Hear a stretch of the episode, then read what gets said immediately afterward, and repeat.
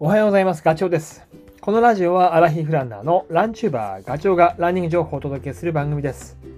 走りながらや隙間時間にでも聞いていただき、走る気持ちがスイッチオンになる嬉しいです。今週末はね、沖縄に行ってきます。南に行きます。トレイルランニングの大会に出走します。第8回の国頭トレイルランニング大会にエントリーしました。沖縄は3年ぶりぐらいかな。仕事、出張でね、向こうに行った時に隙間時間、朝、仕事前に走ったかな。その記憶がある。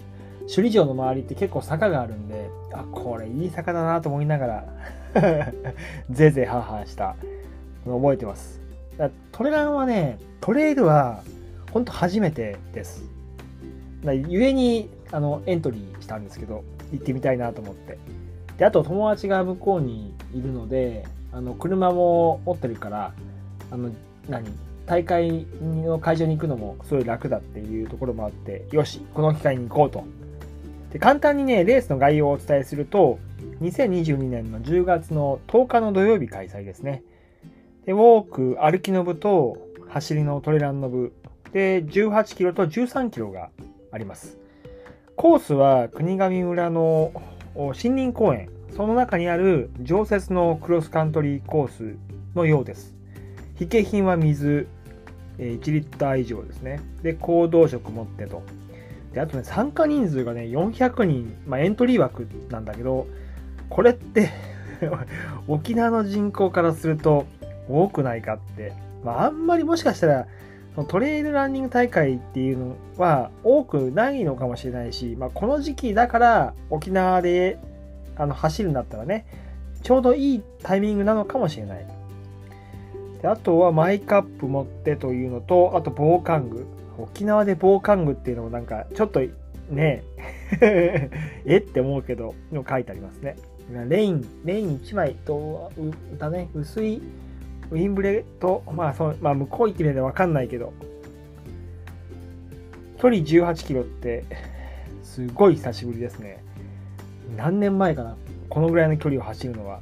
で、今回、クロスカントリーコースを走るから、多分ね、めっちゃ走れるコースだと思うんですよ。で、累積予行の記載はなかったんだけどね、多分もう、ずっとあの心拍高いまま追い込むんじゃないかな。いや、短時間にギュッと苦しさが いや、ちゃちゃちゃ、楽しさが詰まってるっていうことが想像つきます。で、今日のラジオは、その心肺機能を使って、えー、ぜいぜいハーハーするときに、もう活躍するというか、メインで動いてくれる心臓、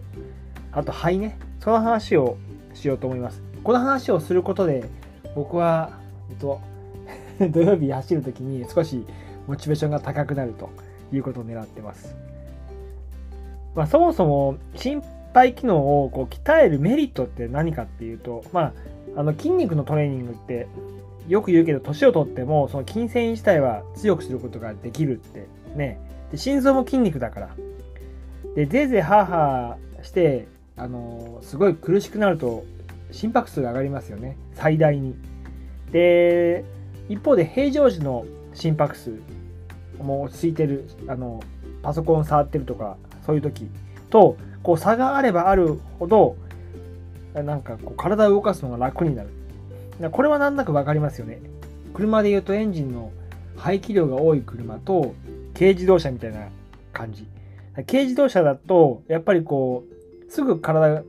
体を動かすとすぐ疲れちゃうというかウィーンって。それはやっぱりこう運動してないから上がり幅も下がり幅も少ない。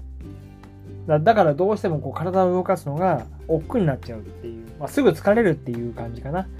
それがこう心臓を鍛えてあげると1回に出るそのポンプ運動っていうか血液を押し出すその量があの多い。心拍数が低くても量が多いから血液が全身にこう行き渡るんだよね。新しい空気とか栄養素とかが行くわけでそれこう体のねいろんなところが受け取れば疲れないっていうかねあんまりこう何疲労がたまらない感じがする。で脳もね当然だけど血が回ってるから集中力がたかあのキープできてかつあのネガティブじゃなくてポジティブな考え方をする習慣にもつながってくる。次肺。肺は呼吸をする時にこう酸素を取り込んで血中にこう含ませる、ね、血中酸素これが何1回に取り込める酸素の量が多ければ多いほど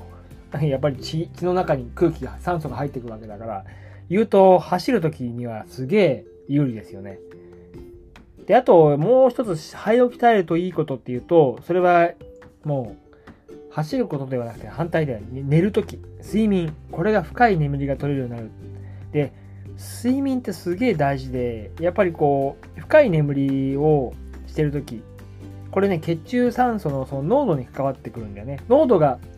下がると浅くなって目が覚める。目が覚めて目が覚め出して呼吸が増えてで当然だけど酸素を取り込もうとして ってなる。で目が覚めやすくなるとやっぱりあのよく言うけど年を取ると目が覚めやすいってそういうことなんだよね。肺の機能が衰えてるから。なので、えー、肺を鍛え肺がうまくこう動いてくれると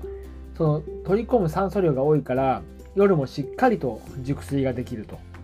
いうこと。なのでやっぱり睡眠ってねランナーにとってはすごい大事な時間で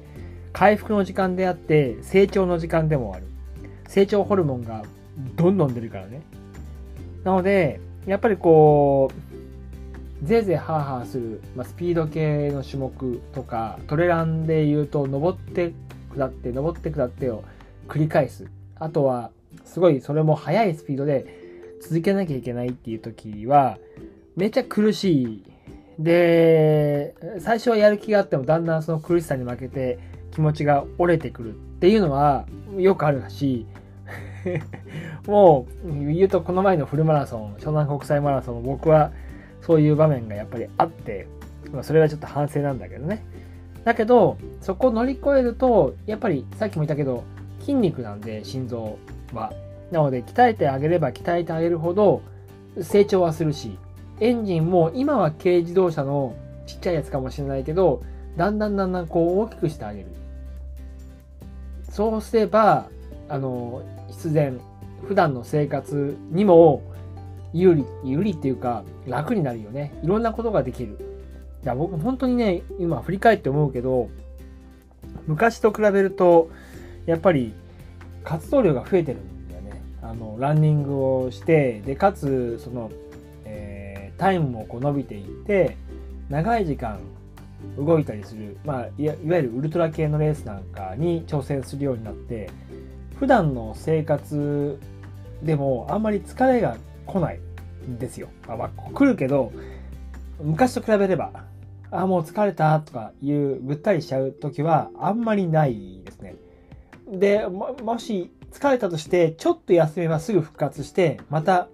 えっ、ー、と、気持ちスイッチオンで何かことに当たれるっていう。それはまさに、あのー、まあ、積み重ねてきたこともあるけど、自分で言うのもなんですけど、やっぱり心肺機能を強くするっていうのは、あの、効果としてはすごくあると思います。なので、えー、まあ、今言ったことをね、自分に活かしてるんですけど、明日？明日じゃない、明日か。えっと、18キロ走るときには苦しいと思うけど、まあそういう、まあ、えっと、鍛えてるという これを耐えればまた次、エンジンが少しだけ大きくなるということを思いながらね、あの、耐え、耐えてこようかなというふうに思います。まあ あの、沖縄までせっかくね、飛行機代とか宿泊代とか出していくわけだから、それなりのやっぱりね、あの後悔ないようにしっかりと走ってこようと思います次のラジオではあれですねあのまた結果報告をすると思いますちなみにあのね沖縄は、えーと、土曜日日曜日も